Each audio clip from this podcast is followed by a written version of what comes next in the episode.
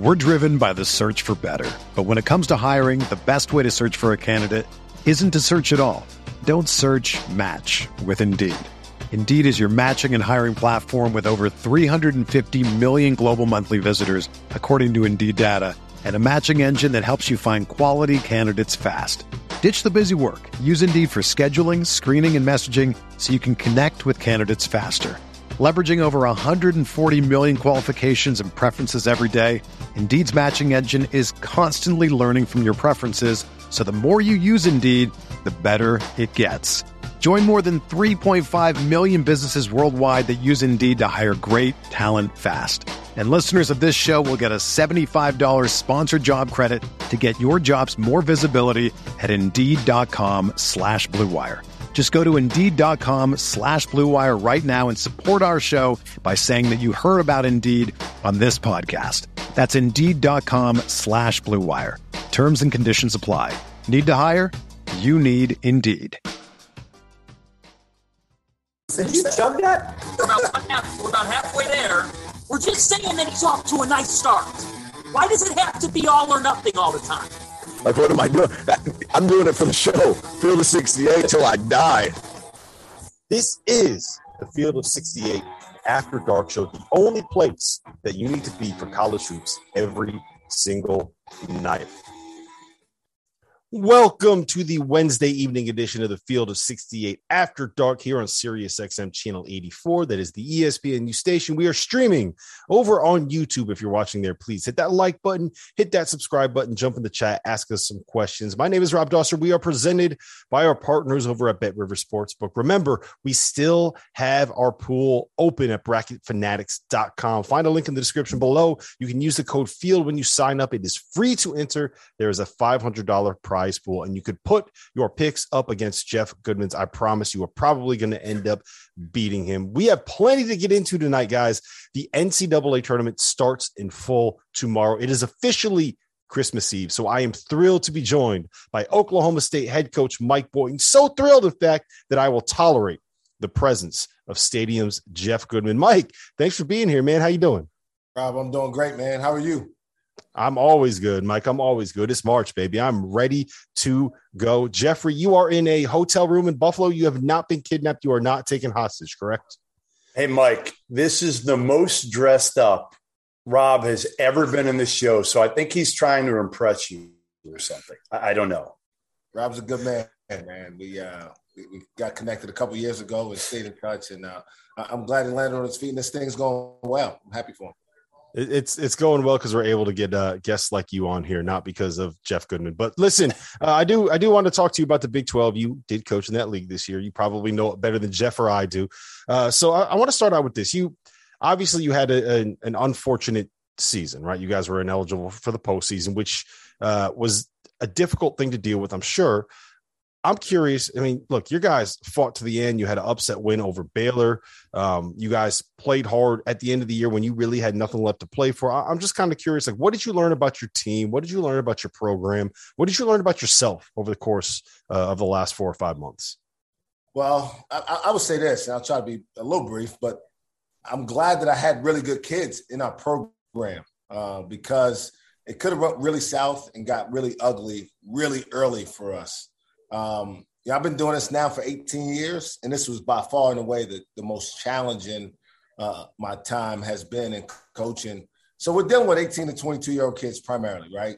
And we're, we're, everybody's excited right now because this is what college basketball is all about. Everything we do, how we train in the summer, recruiting, scheduling is about having an opportunity to be on the stage over the next three weeks.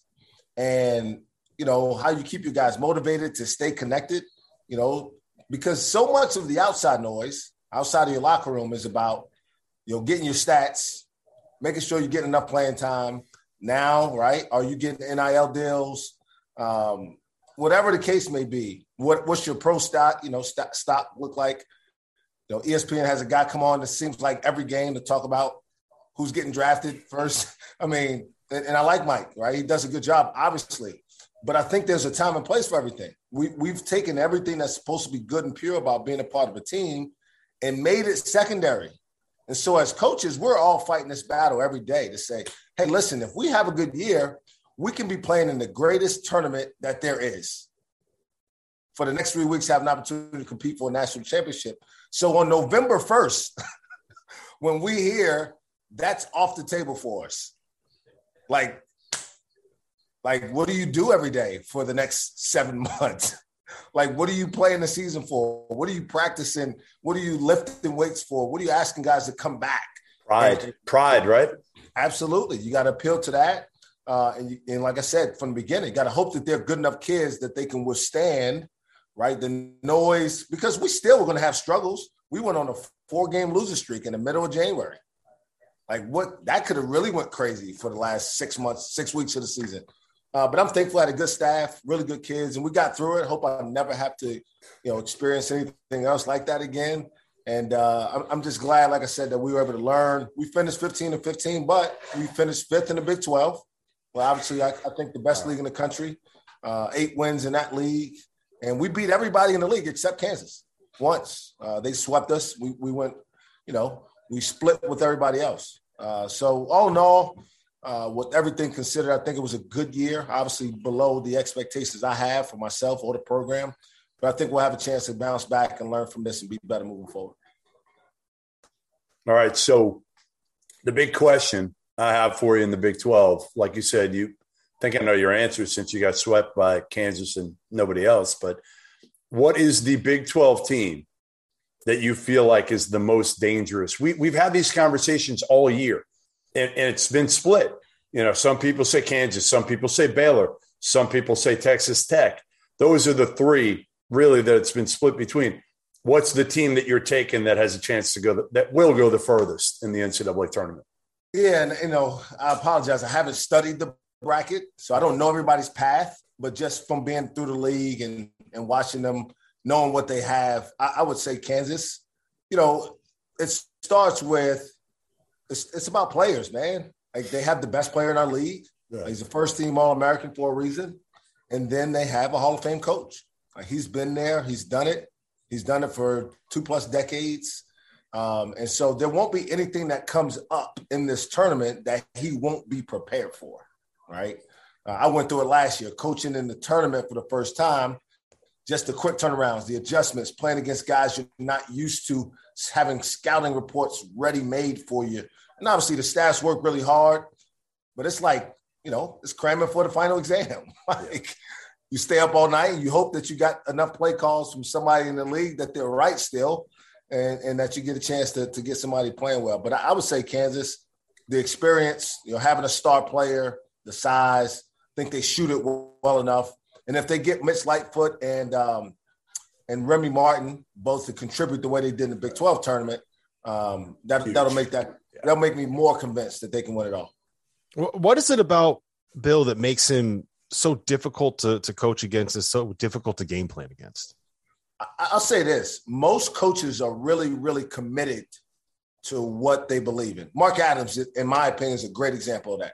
Yeah. Mark Adams was really good this year because he is convicted in how he wants to play basketball. He's not second guessing himself. He knew he didn't have, you know, a true star coming into the year. Got a bunch of different pieces. His JUCO background helped him there, right? but he was convicted that if we just are really good defensively, we'll give ourselves a chance. I think they played Tennessee in the Garden like early in December, and and both teams went like, you know, half the game without making a basket. it, it, was an awful basketball game to watch. It was awful, and, and he didn't care. He didn't, didn't care. care. As long he as loved it. Right. right. This, yeah, like get on the plane and win 39 35. like, um, Bill, on the other hand, he's comfortable adapting game by game, half by half, four minute to four minute media timeout. You know, he'll play zone if he has to. He'll go boxing one, triangle two. Uh, we beat him last year when we had Cade, and the only time all year he played a triangle two was against us. Really? We had him down like 16, you know, and Cade, as good as he was, he was a freshman. He didn't see that a whole lot. Right. but he's still trying to drive in there. He's got the whole lane clogged up. but that's what Bill does. He, he's going to figure out how to put his team in position to win based on what they need to do that day. And Mike, Sean, Sean Miller says Bill Self is the best coach in college basketball. I, I agree. I agree. I think he's the best guy. Certainly, the total package, right? He does it all well. He's really good in the media, public relations, fundraising. Yeah. Clearly, recruits at a high level. You know, and, and then the, end game adjustments is, is a real thing. I mean, people kind of, you know, boo hoo at that, but you you a have to know the X's and O's, and then you have to be able to have your guys executed. Right. And no, those things don't always go together. Uh, but he's he's as good as anybody at it. I mean, everybody in our league knows coming out of timeouts, they're going to probably look for a backdoor lob, and they get it every game. it's ridiculous, ridiculous.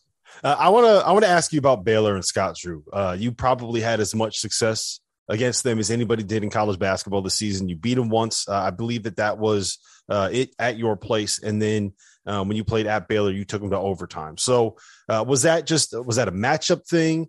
Uh, was that down to the, the, the brilliant coaching on the sideline for Oklahoma State that game, or or uh, you know what what happened in those games? And, and talk to me a little about Baylor. Uh, and Scott's a really really good friend, really good friend of mine. A lot of respect for him. What he's done at Baylor, I mean, there should be a movie made about it. There will be. There will be. Mm-hmm. I mean, seriously, considering what that program was when he took over to where it is now, one of the premier programs in, in what we believe is certainly the best league. Uh, we actually I, I don't I don't mean to cut you off, but I since we're talking about a Scott Drew movie, I need you both to answer this question. If you were going to have one actor play Scott Drew in the Baylor movie, who would it be? Goodman, I'm going to you first on this one. I'm putting you on the spot because I got my guy. You know who it's got to be? Go ahead. I haven't thought about this. Jason Sudeikis, the guy that played Ted Lasso. Have you guys seen Ted Lasso? Oh yeah, yeah. That's a good one. That's a good one. Of course, it's got to be him, right? See Ted. Yeah, that's a good one. That's a, he's goofy. He's kind of dorky, uh, but he embraces his his kind of goofiness, doesn't he? It, yeah, exactly. That's All right, awesome. go ahead. I'm sorry, Mike. I didn't mean to cut no, you no, off. No, no, no. Uh, we we actually beat them in Waco this year. Um, they were number one. They had just lost to uh, Tech so they lost two games in a row that week. They were number one. We beat them on that Saturday, uh, and then we actually we we. I feel like obviously we should have won the game in, in Stillwater. Uh, they got us in overtime, but we played well enough. I think the thing with us, I think our length bothered them. Um, their, their, guards are smaller, uh, and they're, they're they're dribble heavy. They like to create off create off the bounce. They don't move it as much or as well as they did when they had four pros back there last year. Um, and so I, I, think that just just our length has, has bothered them over the course of time. Uh, we played them two good games last year. We actually lost to them twice, but then beat them in the conference tournament uh, with Cade. But um, we've had some great games against those guys over the course of the time. But they they've always, you know, he's another one. He's learned, I think, in my time when we played the first two years, he played nothing but zone. I don't know if he's played 15 uh, possessions of zone in the last two years.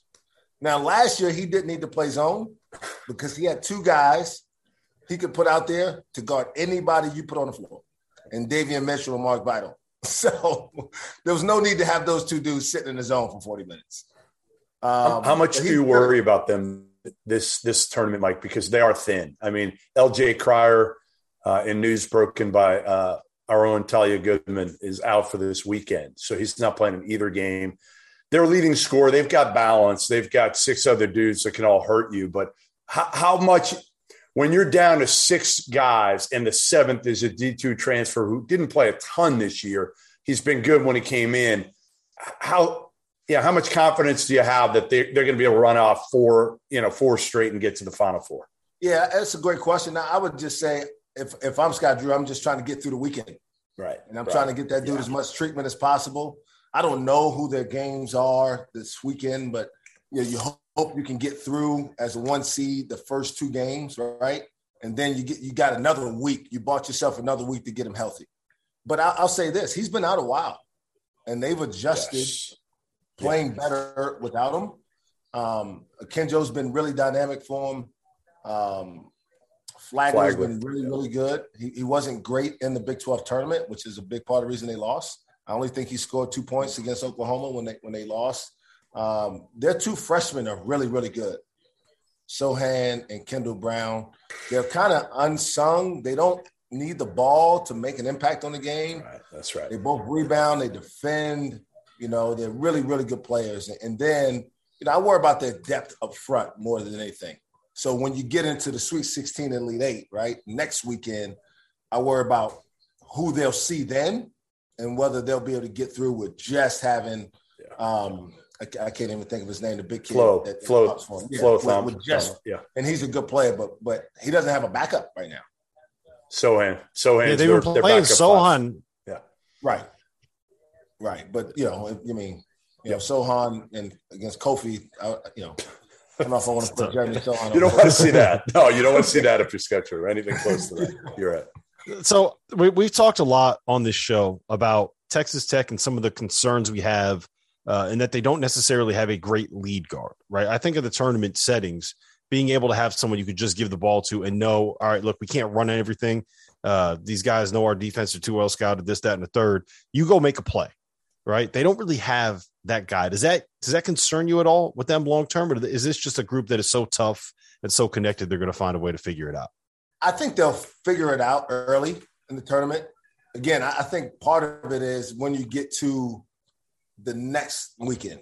You know, again, I think they'll be okay this weekend. I really do. Um, they need they need Kevin McCullar healthy. I, I, don't know how healthy he is. We beat him in the last regular season game this year. He did not play. I think that was a big factor. Um, he's been a really, really steady influence there because he's a great decision maker. He's not a true point guard, but he really, really he he plays so under control. It allows Adonis Arms, TJ Shannon, those guys can get a little out of, you know, out of kilter at times. But he also knows when they need to throw the ball into Bryson Williams. And when he's on the court, he can make sure that the ball gets to Bryson when he's had a, has a matchup that he can take advantage of.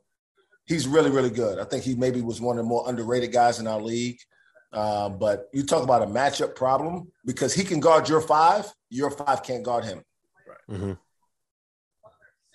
Let's talk about some of these other teams in the league. Iowa State uh, started out great, um, kind of came back to earth a little bit. TCU, I think it was uh, kind of the opposite, right? They didn't have a great start to the season, but they ended strong and they beat Kansas towards the end of the year. And then Texas just seems like they were kind of floating around, you know, that that that top 20 range. I think they were like in the 15 to 20 range on KenPom the entire season. Uh, do you do you see any of those three teams being able to string string together two, three, four wins in this tournament?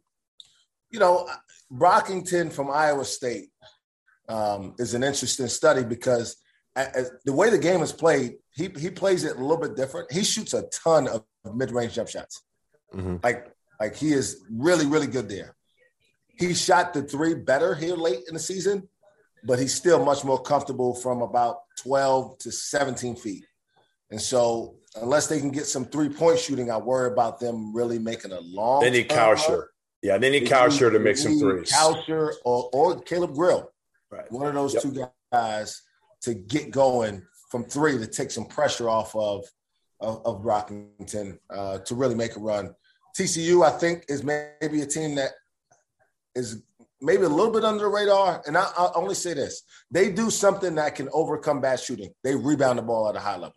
They're the second best offensive rebounding team in the country. Uh, and then they also have a guy who can, when defenses are good, he can create good shots for himself and for his teammates and Mike Miles. Um, and so then they have two other shot makers and Chuck O'Bannon and Damion Baugh, who both have had some really good uh, games this year. Um, but yeah, I think having Mike Miles and being able to rebound the ball the way they do gives them a chance and obviously Jamie Dix is a great coach. I mean, he, he he also is another guy who's been there. He's been he's made runs in this deal, and so again, I don't know their path. I haven't studied the bracket per se, uh, but I, I think they'll be able to win a game or two here this weekend. Uh, hey, what, what did you think? Yeah, what did you think of of Beard, Mike, calling out his players at the end of the year? How much of that do you do you think was, you know, a motivational tact tactic here to, to yeah, call him I mean, out? again, this time of year, uh, the tensions are high, and I'm sure we'll get into it. Like, like there's a lot at stake right now.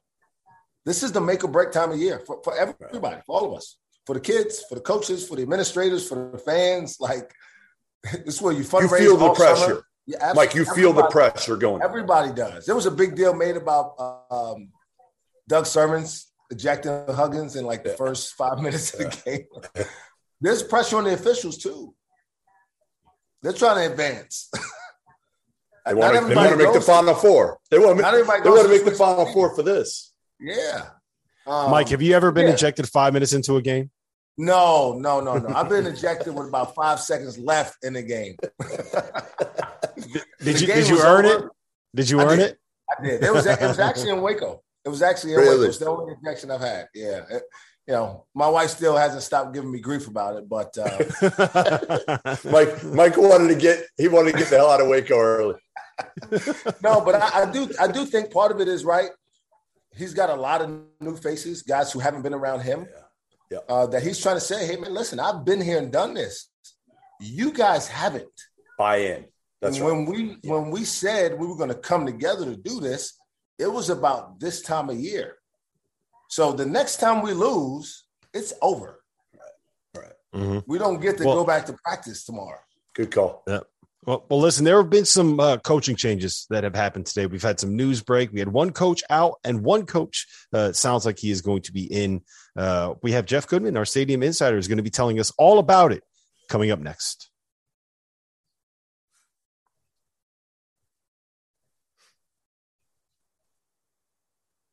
We clear?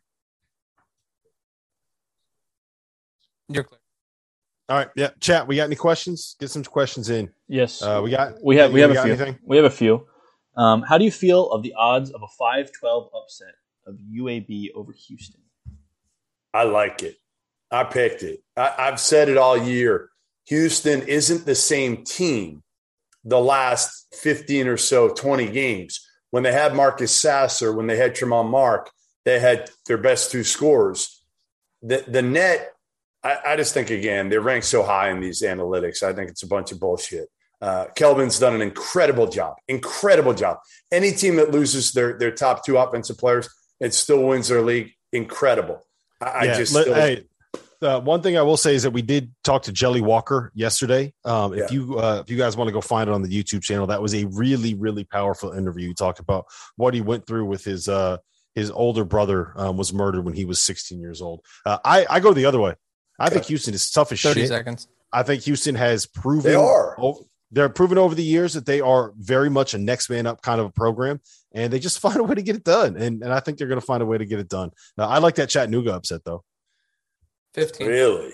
The only Yeah. thing I'll say, He like, likes Illinois losing. Andy Kennedy gets these little guards and gives them the seconds. most supreme confidence ever. Yeah, he sure does. He sure Yes. does. There you go. No They- doubt. Always got to do like that.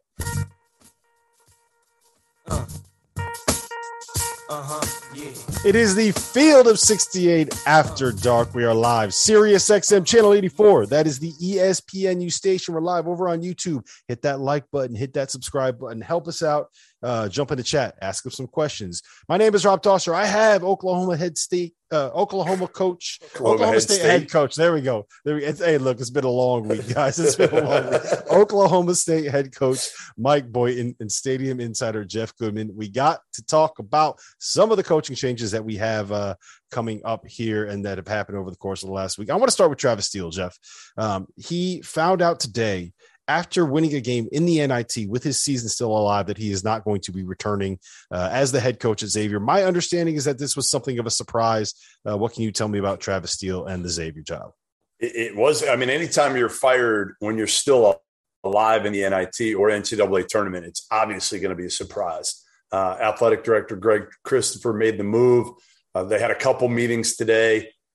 It was trending in that direction, and and he pulled the plug on Travis Steele after you know four years and no NCAA tournaments. I get it. Listen, if you want to do it, do it, but don't do it during the NCAA uh, NIT tournament. Do it either before it starts or wait till it's over. You got to wonder, honestly, if at this point, Greg Christopher felt like, hey, I almost, I don't want to wait much longer.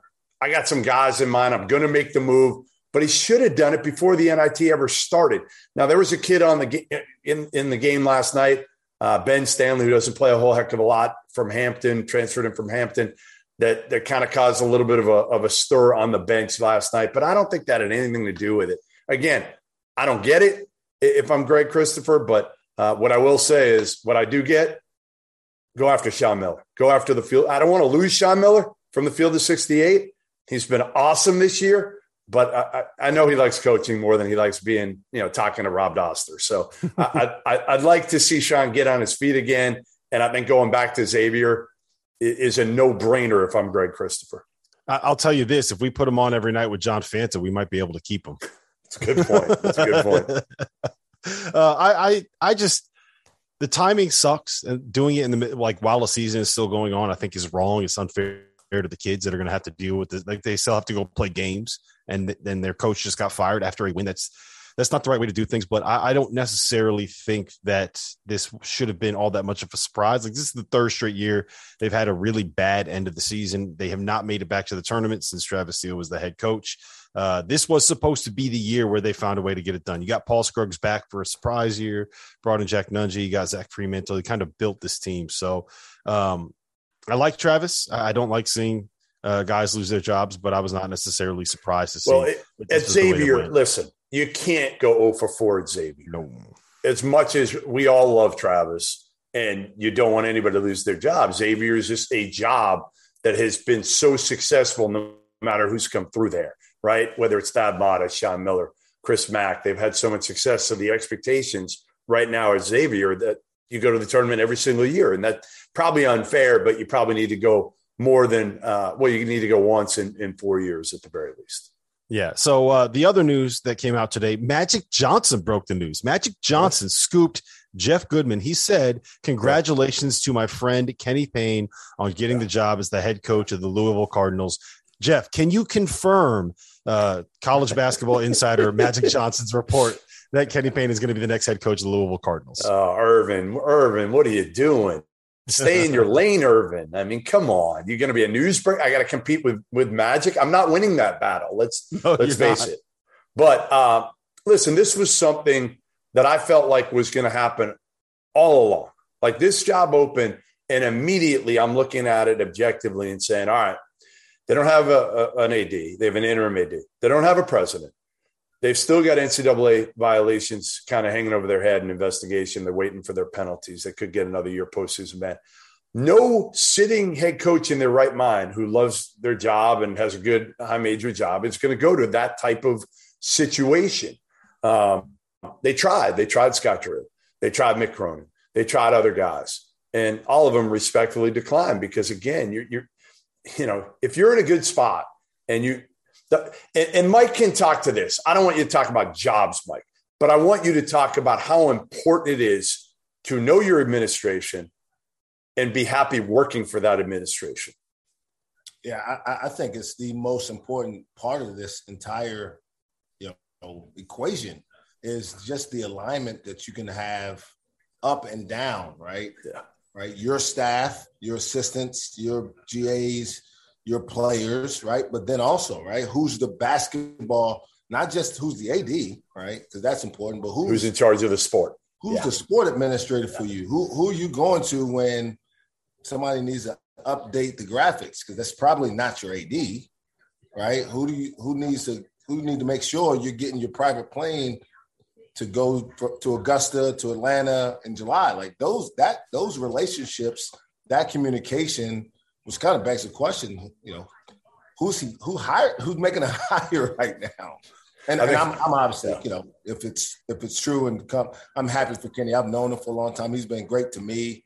Uh, obviously, well respected in our industry. Has been a dynamic um, person in the business for a long time. Recruited a lot of high level dudes for, for Cal. Uh, and a and great guy, and, Mike. And at Oregon, no doubt, no doubt. Just a good, low key, no ego person. Period. And I'll say this: we didn't really ever, our, other than Tyrese Maxey, we didn't really go head to head recruiting against them much. We that's just not; those aren't the type of guys we've recruited a lot.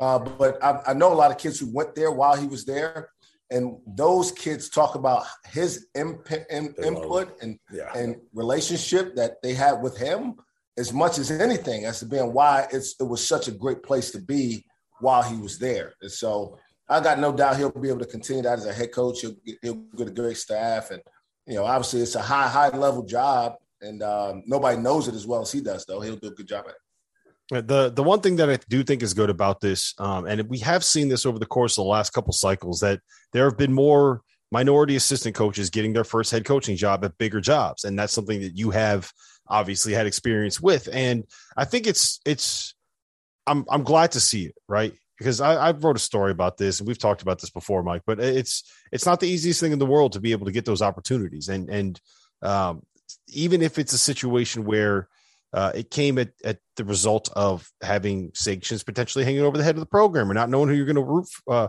uh, work for. I, I, do think that Kenny getting this chance is, is a good thing overall. And I hope he does well. Yeah, he will. And, and there's no doubt. I mean, I'm a living example here of a guy who was, you know, and, and I'll be honest, I, I, wouldn't be surprised if either one of you were critical to hire. I would never, Mike. I, I, I, would never, never be critical of any hire. Come on, but the, you know. But the truth is, for a Big 12's program, this I was a risk. I just happened to be at a place where the AD was comfortable taking that risk on and, and having enough courage to say, I'm going to help try to make sure we provide the resources to give this guy a chance to be successful. And then it's on me to, do the job well or, or, not. And, and if I didn't, then obviously, you know, I wouldn't be here in year, you know, just having finished year five. So uh, I'm thankful to the AD I had. I'm thankful to the AD that I have now because they really believed in me and gave me an opportunity. But there's a lot of qualified black coaches out there who just, for whatever reason, uh, and maybe some of them haven't really pursued opportunities uh, to the level that they want. But I know that there are guys, and I'm gonna name a few that I know that are, are qualified. If, if you don't mind, if I can give some plugs, mm-hmm. yeah, yeah, do it. Uh, but Carlin Hartman, who's a dear friend of mine, mm-hmm. who's awesome. assistant coach yep. at UNLV. Uh, Alvin Brooks III, uh, and, mm-hmm. and, Jerome Tang's great. His name's out there already. There's a lot of people stepping for him. But Alvin Brooks III at Baylor is every bit ready to be a head coach. Um, he grew up around this game. His dad's the head coach at Lamar now. Uh, from Houston, done a great job recruiting in the state of Texas, but also in Florida. I think he re- recruited Keyonte, John, uh, Keyonte um, George, yep. Kendall Brown. Like those guys have done a great job. Saddi Washington, who's at Michigan, there's a reason he was kept on. Right, he's still finding a way to have success. Uh, Kimani was was in the spotlight a couple weeks ago. I think he's another guy. Kimani Young at UConn. Uh, Chin Coleman. Let's let's yeah. keep Kimani there for a, a, let's get through the next three weeks with Kimani at UConn. All right, we need we need we need UConn making a run here. I'm a UConn fan. Like let's let's keep Kimani there for at least three more weeks. All right, can we do that? Yeah, no doubt, no doubt. I think I think that's fine. But but his opportunity is going to be there, and he's going to be ready. You know, he mm-hmm. obviously showed um, he could do a little bit of everything. He, he, took over a game in the middle of a game now yeah. where there was a mm-hmm. lot going on, and he didn't flinch, and his guys responded because they trust him. Um, but you know, another one is Chin Coleman, who's at uh, Kentucky now, was at Illinois with Brad for a couple of years. Spent some time at um, uh, I think Illinois, Chicago, maybe UIC. Yes, um, that's and, right. And then uh, you know Mike Jones at Virginia Tech, who's been a head coach at the high school level, mm-hmm. been around elite players for a long time. He's at Virginia Tech with a really good friend of mine, Mike Young. So there's a lot. man. I just named five or six, but there are a lot of guys who are prepared and, and I think would do well if ads would just you know allow them to come sit down and talk to them. Yep. yep. Um, Mike, we got a we got about a minute here, but give me the the yeah. one piece of advice that you would give to any assistant that is getting their first big time head coaching gig. Hire great staff. Um, hire great staff. So and, simple. And I, I say this, well, yes, it sounds so simple. Right. Um, recruiting is obviously the most important thing you do. You got to have great players. But if you don't have a great staff, it makes that part even harder. So take your time, get the best staff that you're capable of having, and then go to war with them every day. Well, listen, my, we uh my biggest question before we go, Rob, and and we're at the end of this game. Rutgers with the ball, 69-69. Ron Harper Jr., right? I mean, I think it's Baker. Baker's got the ball, right? No, I'm saying we got we going to Ron Harper here, right? No, he didn't get it. Oh, he didn't get it, and they missed it. They should have went to Ron Harper Jr. and they didn't get it to they him. should have. So we're going Geo to overtime. Baker. Yeah. We're, we're heading to overtime. Um, but before we do that, we got to take a quick break here. Uh, when we come back, we're going to be talking a little bit about the East region because I do believe that that is going to be the region of chaos. And I'm going to prove to Jeff Goodman why I'm right. Can't wait. And you're clear. All right, Dagan, let's uh let's open this up to the chat. We got any questions? Yes, we do. Out of all the tournament teams, which one player do you want with the ball in his hands with 10 seconds to go, one possession game? Ooh, Good meet. that's a great question. I would say here, here's my issue. Like Johnny Davis, I might have said, but he's hurt. So I'm not going to say Johnny Davis. Jaden Ivey, I think, just because I think he's got that gear. I know, I know his, his questionable like decision making at times. Who No, am I forgetting, Rob? I, I, I like Jaden. I Who am I like Jaden. forgetting? There's Who? one very obvious answer here. Collin Gillespie. Yeah, that's a good call. That's a good call. He's like Collin money. Gillespie. And he's Yeah. just like he he will never ever ever get rattled by the moment. Never. It's amazing. This dude is absolutely unflappable. I'm yeah, I just think Jaden the one thing with Jaden is he can turn the corner and just get there and finish through contact contact. He he's just so electric. The one other guy that I would say is Johnny 30 Juzang. seconds. He's No. been there. He's done it before. He's he literally had the ball in his hands with 10 seconds left and carried Yep, UCLA from the first four to the final four. He's already Yep. done it. So why wouldn't you want to do it again? Am I crazy here, Mike? Talk I'm some going sense with into Chet, guys. I was around that dude Chet? with USA 19 under Chet? basketball. I'm, I'm going with Chet. 15. Wow. Look at that. That is surprising. I know he's a freshman, but sometimes you just see guys that are a little bit different. Five. Here you go.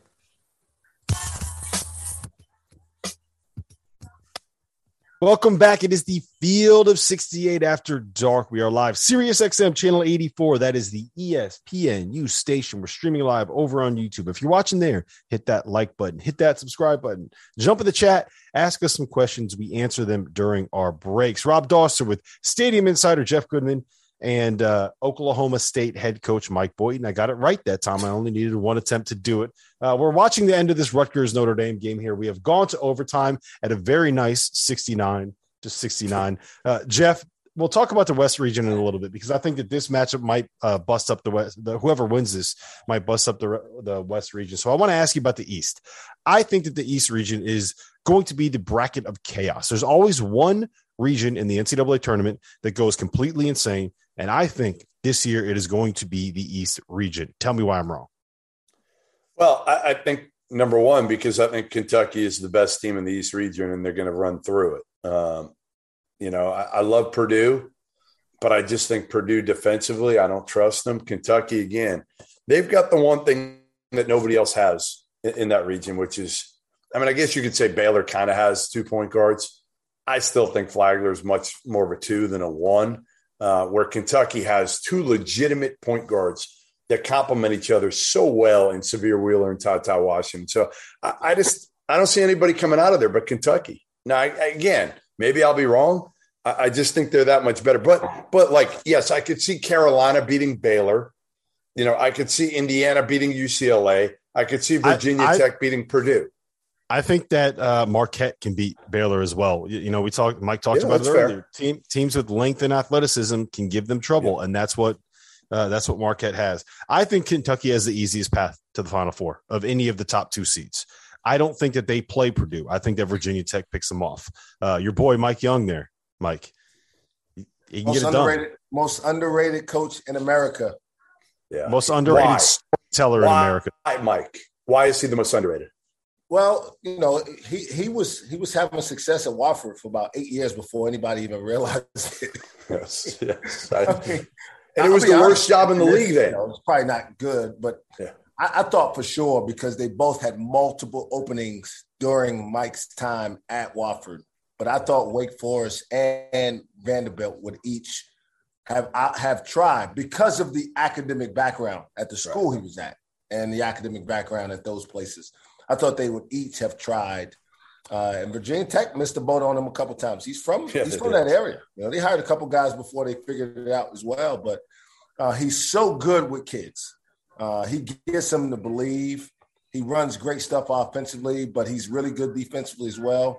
And he doesn't get he doesn't get over uh, overwhelmed with um, high level talent. He believes that if he can get the right guys, he can coach them in a way. Not he doesn't. He, he wants great players. Don't get me wrong, right? But Hunter Cattoor, he he saw and thought he was really good. He signed Hunter Cattoor at Wofford. He had Keve Aluma at Wofford. He had Storm Murphy at Wofford. Those three That's dudes crazy. went and kicked. They went and kicked Duke's butt for the ACC championship, man. God, that, that's unbelievable. You think about that. Three 3 Mhm. Wofford signees. beat Duke for ACC championship. Hey, And I, a freshman, I- Darius Maddox. I, I want to ask you a question, Mike. I don't know if you know this stat. Uh, since 2010, there's only been one team that did that won the national title that didn't have basically two point guards uh, starting, and that was Kentucky when they had Anthony Davis and Michael Kidd Gilchrist with a first round pick at the point in Marquis Teague Um, Yeah. Why? What? What's the value of having those two guards? What's the value of having like Jared Butler and Davion Mitchell, or Kihei Clark and uh, and Ty Jerome, or Ryan Arcidiacono and Jalen Brun? Like, why, why does why does that help college basketball teams make runs in March? Well, really at all levels, to be honest. I mean, think about the game, right? Coaches trust most the guys who they have that have the ball in their hands. Those usually are guys who understand what the coach wants on both ends of the court. Those are the guys that communicate the best with their teammates. Those are the guys who have a great feel for um Kellen Grady's made two straight threes. We need to run this staggered pin down or whatever it is to get him a shot. Or he's looking for him in transition when you get guys who don't always play point, trying to play point, they don't think that way. They think about trying to get themselves going a lot more often. And sometimes a guy may hit a couple, and it's not that they're selfish, it's just that their mindset isn't, man, this dude's got it going, we need to keep feeding him. Um, you know, and so when you got Anthony Davis and Mike Gilchrist, you can overcome not having a great point guard. when you got a Hall of Fame coach and Ochai Agbaji, some people criticize Kansas on whether they have a great point guard this year. Dajuan Harris is good enough when you got an All American and a Hall of Fame coach to go with him, and so that's mm-hmm. why I think they can win it. But but having those guys that really understand the game can execute late game situations, especially in the tournament setting, that you don't because you don't have time to teach everything. You don't have time to prep for everything in short turnarounds from Friday to Sunday or Thursday to Saturday this time of year. So you need your guys to be as connected as ever, and your point guard's got to lead that that part of the game. Yep. Goodman. Here's the list of teams that I have that are top three seeds that fit that two uh two kind of lead Okay. guard model. do you got? Gonzaga, yeah, Gonzaga, Baylor, yeah, Kentucky, uh, Tennessee, Villanova, and Auburn. To me, those are the. Villanova. Villanova has two point guards.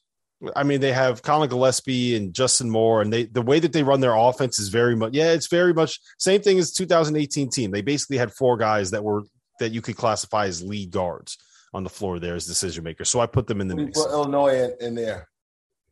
There are four seeds, so but they would Okay. they would definitely be in that conversation if we want to open it up and add them in there as well. No, I, I didn't know what how far you would go now. Is that that's your guy? That's that's Brad, right? That's your guy. Yeah, Curbelo, Curbelo's a, you know he's dynamic, man. And then Trent Frazier, he's been through it. You know, I, this is his fifth year. He's tough as nails. When Curbelo was out, Trent Frazier really was leading them. They can, you know, the thing about Illinois this year, as opposed to the last few years, they can really everybody except Kofi can shoot threes. Mm-hmm. Everybody, Oh, they're on that team. dangerous. I got them going the final four. I got them going the final four this year. I know Curbelo's the key still because even coming off the bench, sometimes he just knows one speed, and and he gets himself into trouble. If he, you know, to me, it's it's Curbelo and Kerr Kriisa are two guys that are so important to their teams, and especially in the NCAA tournament, you can't have those up and down games like that as a Yeah. point guard. You Sure. can't. You can't. You can rebound from them, the, and even in a loss in the regular season, no big deal. It's one game. Well, if you have one of those games where Curbelo has seven turnovers, or Kerr Kriisa goes one for eleven, you're in trouble. You're in trouble. You're done. watched it last night, right? He had 10 turnovers, a starting point guard for Wyoming. Yeah, that's right. Maldonado. Yeah, Maldonado triple double with uh, with turnovers. Not not not what you want, but All We call he- we call that a we call that a trouble double. trouble double. All kind of was last night. All right, Goodman. So who do you have coming out of the East? You have Kentucky. I do. I have Kentucky coming out of the East. You know, I, I kind of said all year, like to me, Gonzaga, not all year, because I gave, I don't want to say I gave up on Kentucky, but early on they hadn't done anything to warrant um, feeling good about Kentucky. But preseason, I loved them. Gonzaga, you know, the only thing that worries me, and I forget who said this, somebody said it, I think, on the show the other night. Might have been Prom. I don't remember who it was, but they said that the the backups, the reserves for Gonzaga are so young and they haven't played. Like I like Nolan Hickman a lot, but he hasn't gotten a ton of run.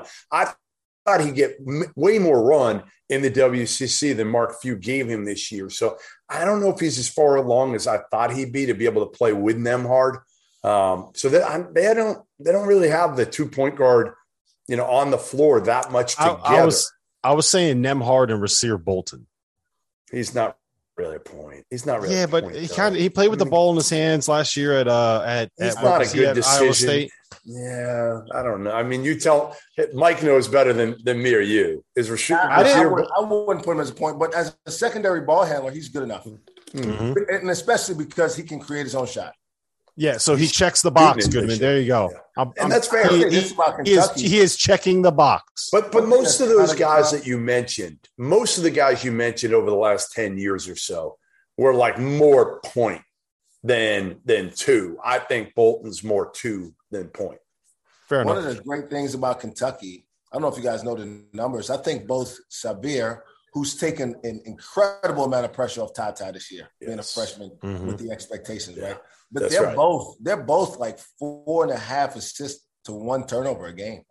It's incredible their numbers. I love Ty Ty. I love I think Ty Ty. I mean, again, I think you're gonna see Ty Ty at the next level be like one of those guys where you look back and you're like, he only averaged that in college. I, I think he can be Jamal Murray.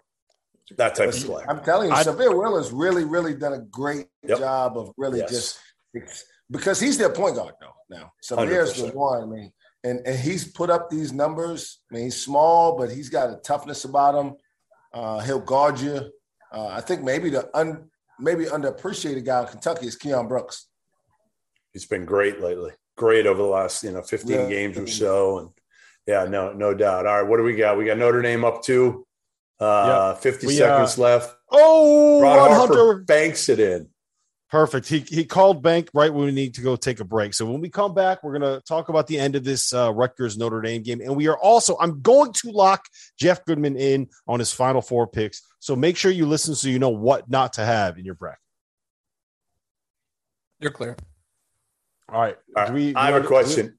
I got a question for Mike. We could save this for the afters if you want, Dagan, but we need his his favorite Cade Cunningham story. Do we want that for the afters? Let's we got to save Yeah, it for the save it. afters. We Save got to it. save that All for the afters. All right. I know you. I know you got some That good gives ones. him Mike. time. The one Oh, you've never yeah. told, Mike. You you've got 15 minutes to think about the Cade story you've never told before. All right. All right. What do we got, All right, Mike. Hold on. I, I do have a question, Mike. You're from you're from Brooklyn, right? Yeah. So yeah. you saw you saw the shot that Ron Hunter just banked in. Yep. If it's 10-9 and you're playing at the park and you bank in that three, right? For Doesn't- game, doesn't doesn't- count, right? no way. Does it count now? Hell yeah. Yeah, it counts now. but if you don't call bank, man, that shit don't count.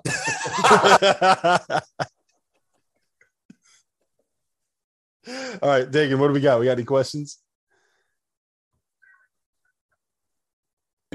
And find um, one from earlier. Is Baylor being written off too soon? 30 seconds. I never like betting against Scott Drew. I just they got six guys right now. They got six guys. It's just it's hard for me to buy into a team that has literally no bench. If they were healthy, if you could tell me that right now they had a healthy LJ Cryer and a healthy Jonathan Tchamwa Tchatchoua, then I might pick them to win the national title. Am I crazy? 10 seconds. No, not at all. Five. There you go.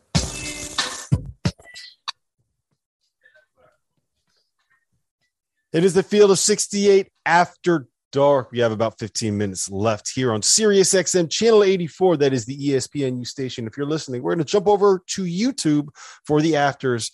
Uh, coming up next, if you're watching on YouTube, hit that like button, hit that subscribe button. My name is Rob Dauster. I have Stadium Insider Jeff Goodman with me and Oklahoma State head coach Mike Boynton. We are watching the end of this Rutgers Notre Dame thriller in the first four. Rutgers is up 76 to 75. There are 28 seconds left. Rutgers have the has the ball. Uh, Jeff, we teased it a little bit. You said that you have Kentucky coming out of the East.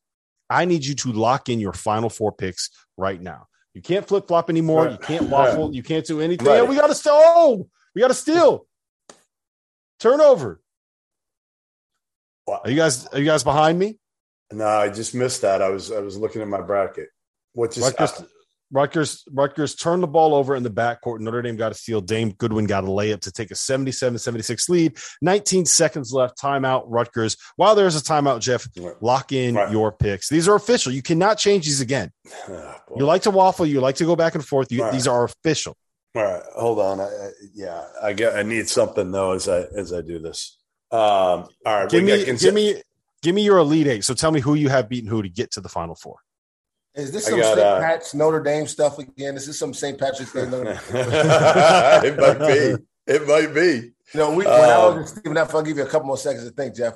Thanks, was I in Stephen F. appreciate it. We, we beat West Virginia in Brooklyn, Brad's last year there, and played Notre Dame on a Sunday, St. Patrick's Day Sunday, and lost to him on a tip in by some kid named Pflueger like three seconds to go. Rex Pflueger. Rex Uh, Pflueger, yeah. All right, all he, right. he, had, he had great hair. That that was one of those kids you're like, how are we? Gonna, we're gonna lose to a kid with that haircut? Come on now, right? All right, He looked like he should have been a TikTok superstar. Good. Are you gonna give us picks? What are we doing over here? All right, here we go. I'm watching the end of the game here. All right, here we go. Oh, Oh, Rutgers. with the three. So we got eight seconds left. This left. game's Paul been Mo- really good. This game's It's been been great really game. fun. Yeah, fun to watch. I mean, who would have thought a Rutgers game would might you know get to 80 here? here we go. And- oh, what a finish! Oh my goodness, we're gonna go to another overtime. Ron, We're gonna Ron Harper, another Ron one, Harper half court again. Oh, he almost hit it. All right, we have another double overtime OT, coming up. baby. Double Oh, yeah, This OT. game wouldn't be over. Unbelievable. That that's what it is, man. That's what it is. We get Mike Boynton on here. We have games that go all night long. All right, Jeff, uh, All right. lock them in. You got to lock right. them in now. The people are waiting. The people are wanting your picks.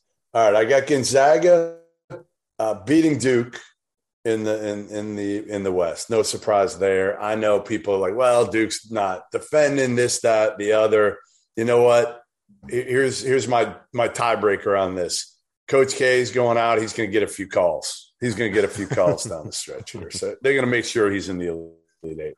I know, No Mike. I can say that. You can't say that. I can say that. I got no problem saying. Uh, all right, in the East, I have uh, Kentucky beating. Um, I'm going to go with. Uh, you think I haven't looked at the brackets yet? I'm going to go with North Carolina. Kentucky beating North Carolina in the Elite Eight. I think Carolina's got their mojo back a little bit. Um, we'll see. Anyway, uh, I have uh, Illinois uh, and Arizona in the Elite Eight in uh, in the South, and I have Kansas and uh, Auburn in the in the Midwest. To the Final Four, I have Gonzaga playing Kentucky, and I have Kansas um, playing. And this is this is in honor of my boy Kerr Kriisa. All right, but they're they're going to play Illinois. Illinois is going to knock off Arizona. Illinois is going to knock off Arizona. Kerr Kriisa is never going to talk to me again. But I'm sorry, Kerr. I saw your ankle. It Are looks like be shit. back in Tucson? I know, I know. It's it's bad. It's bad. He already Dirk- has to go there under a fake name, so it's not like this Not is going to be any anymore. worse. It was good. That was that was about ten years ago. Uh, and then I got Kansas uh, beating Auburn. So Kansas plays Illinois. Gonzaga plays Kentucky. Kentucky ends up um, losing to Gonzaga. I Gonzaga in Kansas in the title game, and I have Mark Few beating Bill Self for his first ever national title. So people could shut the hell up about Gonzaga not winning a national title and how like, it's the stupidest thing ever, Mike. That people people rip on Mark Few for not winning a national title. They have no idea what Mark Few has built out there and how ridiculous it is. Like I'm, I'm so tired of hearing that. Yeah, people need to stop ripping on on Mark Few for that. They also need to stop ripping on you. Look, you got confused. You said that Illinois Arizona was an Elite Eight game. It's going to be a Sweet 16 game. We know Oh, you sorry. haven't looked at the bracket. We know you don't really know what you're talking about. So I'm sorry. we- I got I we- got we right, I got forgive you. Illinois. I got Illinois beating Villanova. I'm sorry. Illinois beating right. Villanova. So here's here's my picks. I have I'm with you on Kentucky coming out of the East. I have them beating UCLA. I have UCLA uh, getting through the Sweet 16 um, to get to uh, beating. I, I have them beating North Carolina as well. So I have Kentucky beating UCLA in one region. I have uh, Gonzaga beating Texas Tech in the West. I think Texas Tech, their length, their athleticism is just going to overwhelm Duke, and I think the moment is going to be too big for the, those those kids at Duke. The the one thing from watching them in some of the the biggest situations, like it feels like the whole Coach K's final season. Don't want to be the last team to lose at home for Coach K. It, it feels like that might be a little Well, bit too much. Didn't didn't go well handle. for his last home game. So you, you're probably right. I mean, you're It did not. probably right. Again, I'm just I'm just looking at the uh, the men in stripes to save Yeah. Coach K here. If Yeah, Tech and- and, and- Gonzaga play, they played already.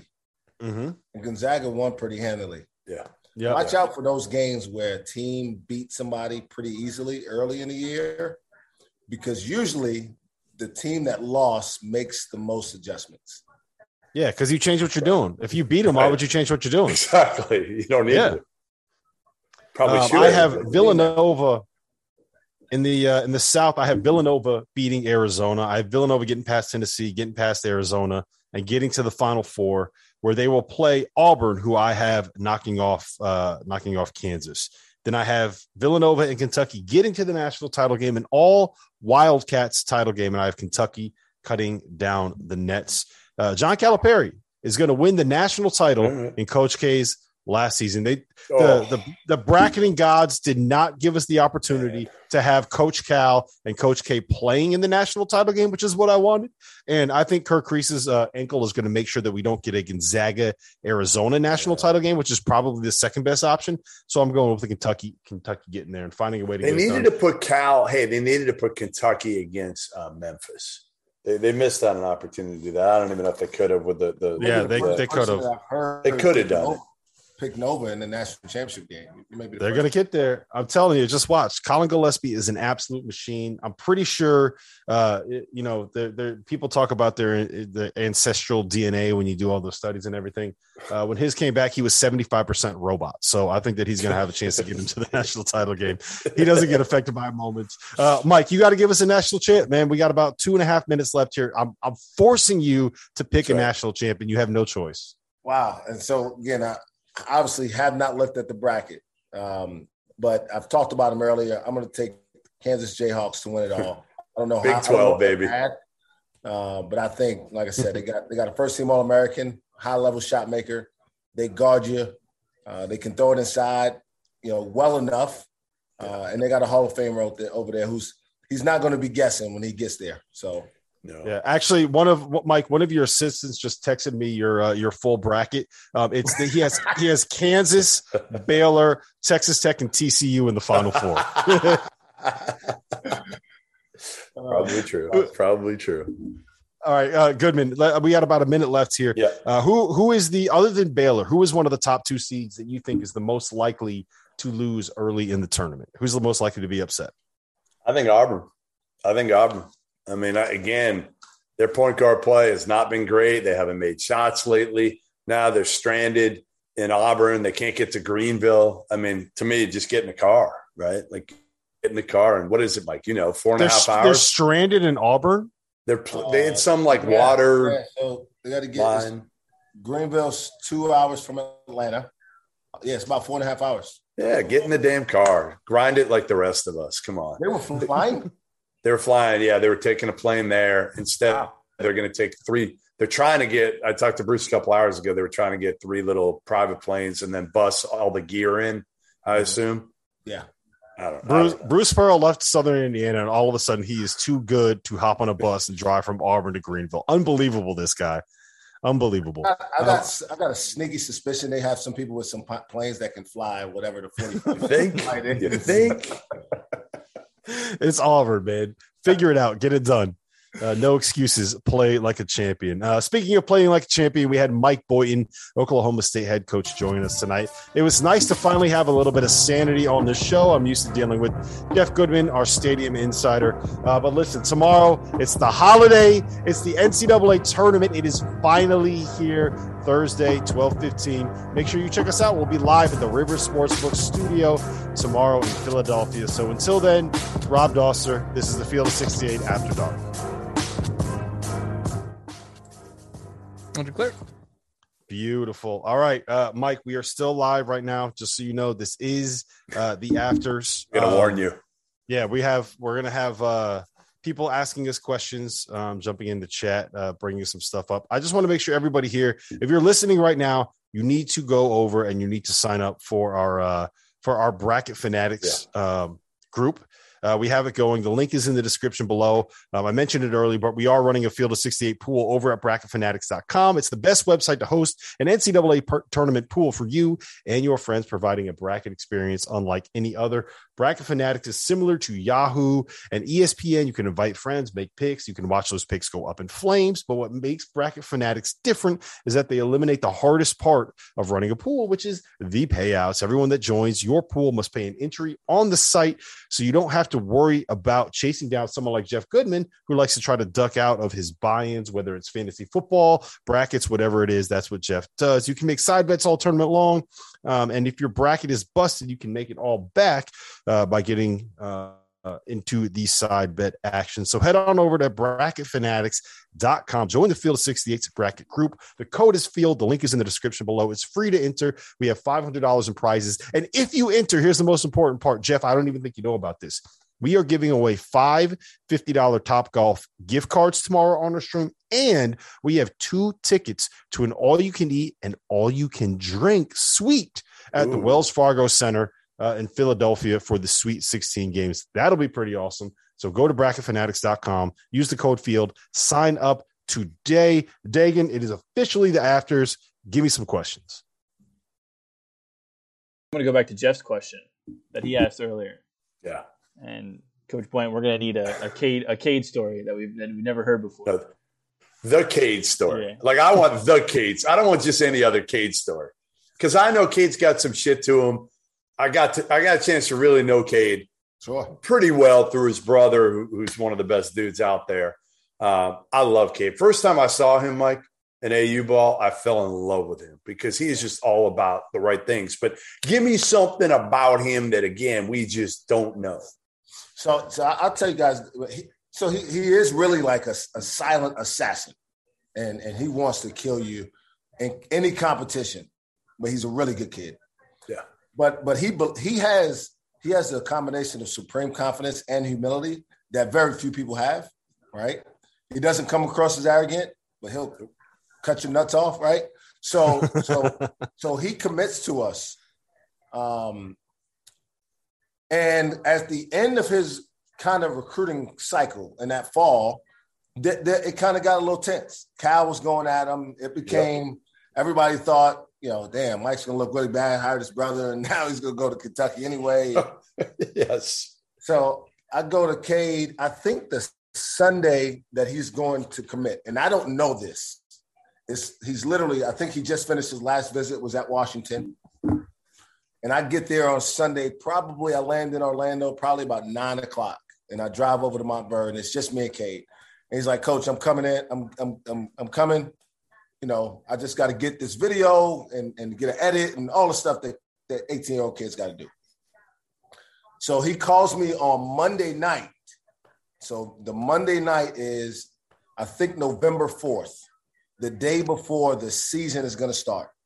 And Cade had kind of gotten to a point where he was pissed at Cal by the way he was recruiting him. You know, kind of like strong on him and tell him like you you won't be good enough. You don't believe you, you know, you go you come to Kentucky if you're the best player in the country. That's that's how this stuff goes. And so, you know, nobody may remember this, but it was not a coincidence that he made his announcement on the Tuesday of the Champions Classic while Kentucky was playing. I I remember that. I remember That was nuts. That was nuts. And everybody in the Kentucky space like lost their minds. Yeah, they did. Yeah, they did. But it I- was I- totally planned entirely. Wow. Wow. Not a coincidence. All right. So Ron Harper just hit about a, a 30 footer. Blake Wesley to the rim. Oh! Oh my goodness. The luck of the Irish. Wow. On St. Patty's No, Day. Notre Dame is advancing. Guaranteed that they upset. Guaranteed that they upset. Uh, guaranteed that they upset Alabama. Wow. Unbelievable! What a game! Poor What a game! Can we? What a what a game that was! What a shot from Ron Harper. You know, we, we talked about Atkinson. The Ivy Yeah. League transfer. Paul the Ivy League, the Ivy League transfer. Um, we talked about guys that you want with the ball in their hands at the end of a game, with the game on the line. Ron Harper Jr. has to be up there on any list that we make. Well, Like, he he- was up he- there. Man, I was kind of behind you guys as- when you were watching earlier. I just assumed that he was getting the last shot in regulation. Yeah, he should have. He should have. What a um, game! Man, You guys didn't see it. Look at this shot. Look at that. Look, look where he hit that from. Who makes that shot? Unbelievable. Unbelievable. And everybody knows, you know, Blake Wesley's right there, right? Right there. Yeah. Serious Wesley question. drives. You guys follow this stuff and, and you see more coverage of it than I do. do. Are there really more buzzer beaters and last second shots this time of year, or do we just see them all? Like, It depends. Like some years, there's not as many early, you know, early rounds. Like it, This it, is it depends. Yeah, yeah. This is it was like the championship week. It was like one every night. Yeah. I think it's just I think it's just there's so much riding on them that when when they go in, like everybody shares it and it goes viral. Everybody sees it. Cause I mean, look, it's it's win or go home, man. Every game is a game seven once you get to this point of the year. But again, it's more than that, right? It's it's what's at stake for everybody.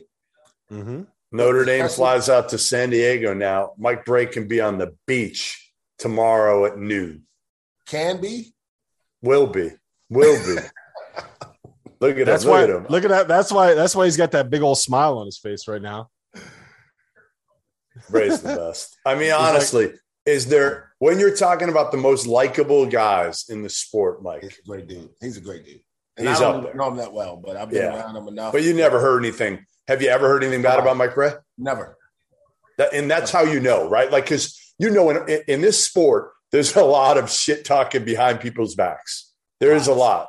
We're like children, right? Whether it's media, coaches, and you you don't hear a damn thing about Mike Brey ever.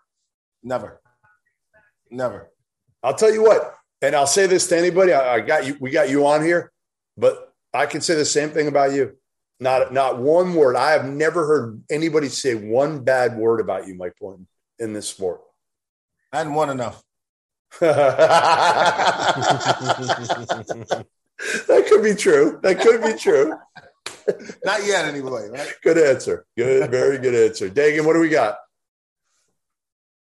Um, not a ton going on right now. Obviously, a lot of people talking about that game winner Yeah. um, Yeah. going on there in the chat. Uh, let me go back and see what I can find. You guys can can keep chatting it up while I while I look. All right. I, I, I got I got a question. Uh Dauster, do you think I'm, Yeah. I'm gonna get any shift from the Arkansas fans tomorrow? Wow, what did you do? You Absolutely. just you know, the Arkansas fans are not big fans of mine, Mike, because uh, Oh, I that's said- right. They're in Buffalo, aren't they? they're gonna they're have here. si- they're gonna have signs for you. Yeah. Is I- Mama I is mean, Mama Hog there? Oh, No. do you know about do Oh, you know about I- Mama Hog? Do you know about Mama Hog, Mike? I don't. So one of the guys on our field of 12 site, his name is Clint Sterner. He is from uh I don't know, I don't know where, somewhere, somewhere in Texas, um, where the accent is really thick. Let's just put it like that. It's right? really thick. and, really thick. and he played he played football at Arkansas. So um his mom is obviously a big Arkansas fan because their baby boy went there. Right. And she uh and and like her baby boy, she's from a part of Texas where the accent is really thick.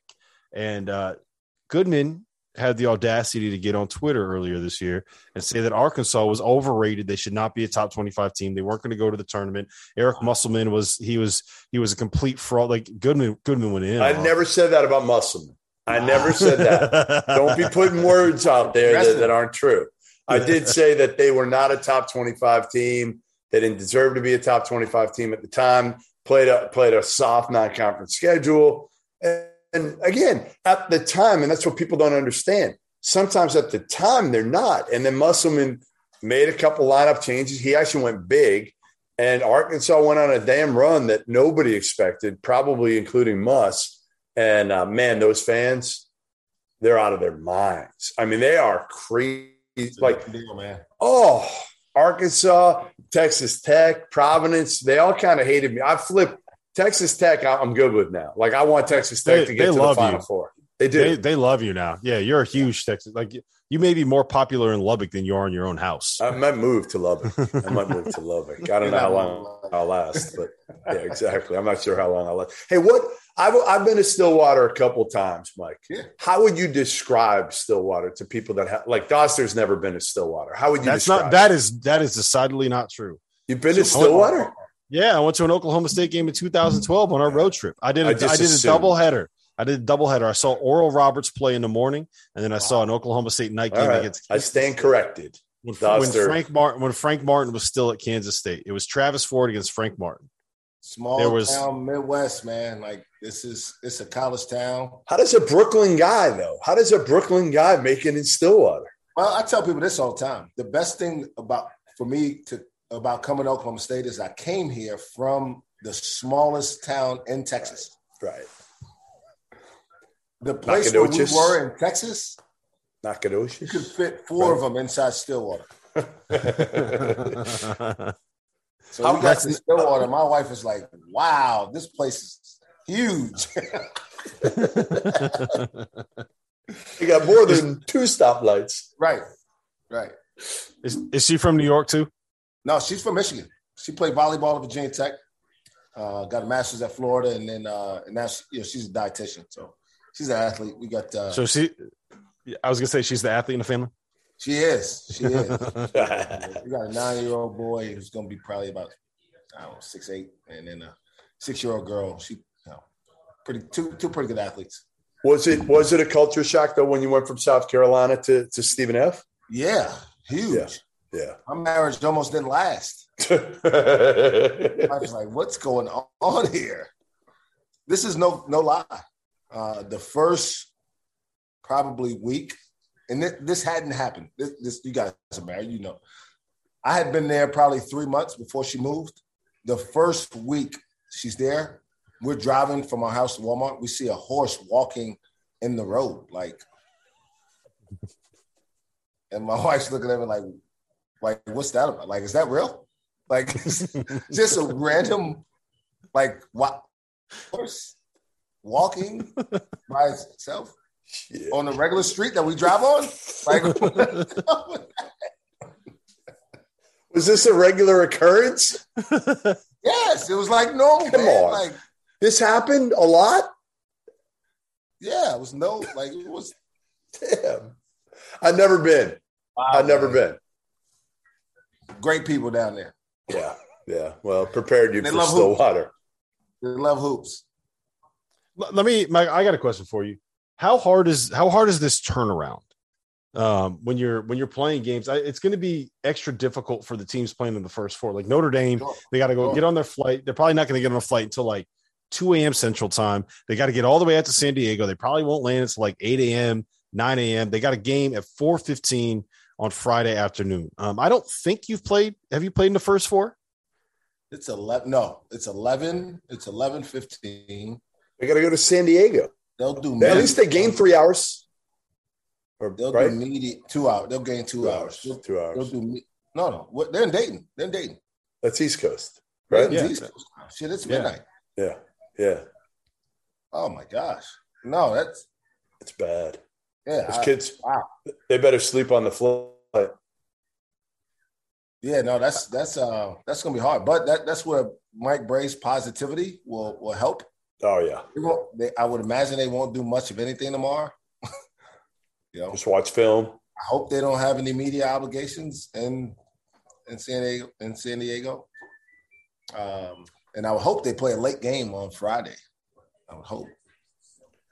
No, they probably, I wonder if they do have media they obligations. they play They, early. Four, the might. 415, 415. Indiana plays a late game. Indiana had the same issue. They didn't leave until 3 a.m. last night. They got a Oh. 720 game in Portland. They had to fly out to the West Coast. Wow. It's tough. yeah, I wish they kept them a little closer. I wish they had one of these, you know, one of these teams going Midwest like that. That kind of bothers me. That bothers me with this. Yeah, sure. I mean, there's a way to do that. Surely, there's a way to. I mean, That's what I'm you saying. know the games are in Dayton. Why don't you just make the bracket where those teams aren't traveling? Yeah, Right. two of them they have to go across the country. I don't get it. I don't get that. Go, put them in Indy. Wright Right. State's got to go to Wright State's got to go to San Diego. So So you, they're got, all- you have three of the four teams going to the West west. Coast from Dayton. Yeah, Wright State's got to go to San Diego. And then what was the where does uh let me check on um Fort Texas Worth. Southern. Fort Worth. Texas Worth. Southern is going to Fort, Fort Worth. Okay. That's Yeah, still I mean, pretty far. could- Why not put somebody in Indy or what? What? What are the other close to Dayton? What else is Milwaukee? No, Milwaukee? Pittsburgh. No. Pittsburgh, Milwaukee. Buffalo ain't that far. Yeah, send them to me. Relatively speaking. I'll bring them coffee in the morning. Dunkin' Donuts. So got a bunch of dun- I- so much better being here. By the way, There's For an the Indy Dunkin' site Donuts. too, isn't there? Isn't it? What's that? they- The game's the Indy.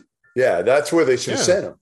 Right, totally Yeah. should have sent him there. What? Hey, what's your your favorite your favorite NCAA tournament site you've ever uh, been at, Mike? Uh, probably Indy. You talking about just for just Final for- Four. You can even say for- Final Four. Where where would you want the Final Four every year if you could have it somewhere every year? Probably Indy. Yeah. San Antonio's good. You don't like New Orleans too much? Yeah, when I was about 28, I did. Yeah, yeah, yeah, I know. I hear you. I hear you. Now it's a little tougher to, to rebound. Yeah, It's a little For- tougher to rebound, isn't it? in in New Orleans, yeah. yeah, it's it's it's tough in the cities that don't tell you there's a certain time you got to go home. right. All right, I got another question for you. Ready? This is a good one. Give me your favorite AAU story ever. Oh yeah, here we go. My All right. favorite AAU story ever. Man, there's a lot of them. So, so I grew up in an era where New York City basketball was really good. And I played for Riverside Church, and the guys who were older than I that played in the program were Elton Brand, Ron Artest, Wow. Erick Barkley, like like really really good dude, like Yeah. guys who went on to play. And so we were young when they were good. I'll tell two stories. One of of Ron Artest losing his mind and, and literally throwing a like he's like 16 years old. He throws a whole water cooler on the court because they took him out of the game. Yeah, Did he really? he was out of his mind. He was out of his Mind. I think they were playing like. wh- Which one of the Rush brothers would have lined up with him? JaRon? Uh, yeah, Jerome was the oldest, He was right? the, old, he was the Yeah. oldest, right? Yes, And then yes. Kareem and Brandon was the youngest. Yeah. So they're like going at it uh, back when those guys, and, and he gets taken out of the game and throws the water cooler on the court. But the craziest one that I've that I've witnessed, and it has nothing to do with a basketball game. We go to Phoenix, Arizona, when I'm like 15 years old, and my coach is named Kenny Pretlow. I don't know if you know him or not. yeah, I know Kenny. I know Kenny well. So it is 150 degrees. I mean, maybe an exaggeration, but maybe not. And we're beating some team really bad. And we come off, he takes me and O Cook and you know Willie Shaw out of the game, and he's got tape on his eyeglasses, like a big wad of like tape that you put on like an ankle. Like, what the hell happened? Apparently, his glasses literally melted. like the corner part where it, like his glasses melted on his face. That's pretty good. But man, there's all kinds of crazy stories. We're down. What about as a coach? What about as a coach that you've seen? What's the craziest thing? Like I remember seeing one year Leonard Washington almost squared up with somebody mid court, and Kevin O'Neill had to go down and like, like, like get him out of there, break it up. I mean, I've seen some crazy shit. Darius Washington's dad in a fight in the stands at ABCD throwing haymakers. Like, really? oh th- yeah, there's been some. I mean, so many, so many. The wildest scene that I've seen was the uh, Lonzo Ball Zion deal. I literally left. I left. Really couldn't couldn't Vegas. move. Right? I heard you couldn't move. It was a circus. Yeah, shit show. I don't even know if they actually played a real basketball game. It I was, in it was- Italy then. I It was barely. It was barely a real basketball because it, I it was also at like eleven o'clock Yes. Vegas time. Because I remember, I, my NBC editors were like, "You need to stay up and watch this game and write because this is what everybody. It was. It was trending on everything. They had like four hundred thousand people watching a live stream on Facebook, and my mm-hmm. editor was like, "You need to write something off of this." So I'm sitting there. It's two o'clock in the morning watching a fucking live stream of Lonzo Ball and It Zion was Williamson LaMelo. play. It was LaMelo. Oh, right? LaMelo, yeah, LaMelo. LaMelo. Play, play Right, pickup. yeah. It was, it was, it was just playing pickup basketball. It was horrible. I was like, why am I doing this? Yeah, it was, it was awful. Can I, can I tell you mine, Mike? Yeah, yeah, and I got one. I got one for you that that'll give you a I- pretty good I- idea how good- business works. Good, Goodman's heard this story before, but um, Dajuan Wagner, he came up about the same time you did, right? Yeah, he was yeah. in Camden when you were in New York. right, right. Yep, yep. My my AAU team We had a pretty good AAU team. We had we had some D1 guys on it. A guy that went to LaSalle, a guy that went to Northeastern, uh, guy that went to Marist. Uh, we played his AAU team one year at a tournament in I think it was it was Villanova, one of those hoop group ones. I can't remember where what school it was at. Might have been West Virginia. And he he we were all excited. We're playing Dajuan Wagner's team. He doesn't show up for the first half, and we're like, what what what's going on? Like we're hanging with him a little bit too. Like we're down by like ten at the half um, playing pretty well. He shows up at halftime. He's got just like he's got the Tim's on untied and the jean shorts. He takes off the jean shorts. He's got his basketball shorts on underneath. Um, throws on his basketball shoes. Throws on the uh, the reversible jersey. Comes out and in the first ten minutes of the second half scores thirty five. They're up thirty on us. He checks himself out of the game. Changes before the game's over and he's gone before the final buzzer. And I'm like, I'm like, you know what? That this this basketball thing. I don't think this is going to work out for me. I got to find something thing, else to the do. best thing about it, you have that story to tell, man. That's yeah. right. That's right. So I'll tell you this one from a coaching standpoint. This again, there's levels to all this stuff. So I'm at South Carolina. Uh, Darrin is the head coach. Darrin Horn is now, now Northern Kentucky. And you know, we had worked really hard to try to keep the best kids in the state. In the state, when you're at South Carolina, you got to do that, right? So we're recruiting this kid named Bryce Johnson from Orangeburg, South Carolina. It was us, Mhm. Clemson, and Florida early on. Like really skinny, like good, got good touch. And um, going into his senior year, he hadn't really been on the radar. He was playing with a local South Carolina team, the South Carolina Ravens, and they were just okay. Like no one was really paying attention to him. They had Devin Downey a, a few years before that, Yeah. and you know they were good, but they they had kind of fallen off the map. So so the guy who runs the program gets convinced to let his two best players. I can't remember the second kid, but I know Bryce Johnson was one of them. Let them play for CP3. Okay. So Bryce is now going to play with Chris Paul's team, and now he's on the team that everybody's watching. And so we're talking about this in, staff meetings, and we're like, well, we got to make sure we're at every game. We got to be full staff. We got to, you know, this kid we got to have. And the same year that Bryce was coming out, DaJuan Coleman was coming out. He was playing for Albany City Rocks. North Carolina was recruiting DaJuan Coleman heavily, them in Syracuse, right? So you guys know how the PCM courts are set up. If you come in one of the gyms, you got to walk across the baseline to get to the other side, unless you go all the way around. So Roy Williams walks in the wrong gym. DaJuan Coleman's playing on the next court. So he comes in, he realizes he's at the wrong place. He's going to walk across the baseline. Well, in about a two minute span of him being in the gym, he couldn't cross because the game was going on. Oh no! So he had to stop. And Bryce Johnson has like five blocks, like two tip dunks. and Roy Williams sits down. Oh no. and you're watching him. And you're watching look- him sit down. What am I? Oh no. I kind of I nudged Darrin because he's locked in on the game. Like, hey, You're like hey, over there. I think Roy just sat down to watch. Um, we got some problems. he had never he had never been to North Carolina. He he was a, actually grew up a Florida fan. As crazy as it sounds, Grew up a Quiet kid. He was a quiet Yeah. kid. super quiet. Yeah. Yeah. So we had he had been on our campus probably 15 times. He was from 30 Oh. minutes away. That tournament ended on a Sunday. He visited North Carolina the next day. He never came back to Columbia. that was it. That was it. No shot. No, those are those are cool stories. Those are very, very like not for you, but those are cool No. stories. No, it might be. All right, still we're, we're, we're gonna let you go. You we we we appreciate everything you've we done. got to we got to do we got to do three cheers. We got to do our cheers. We got to do All our right, three well, I got a water. All I got is water. yeah, so it's we just our three cheers. We do it every night at the end of the night. You toast to something, you cheers to something.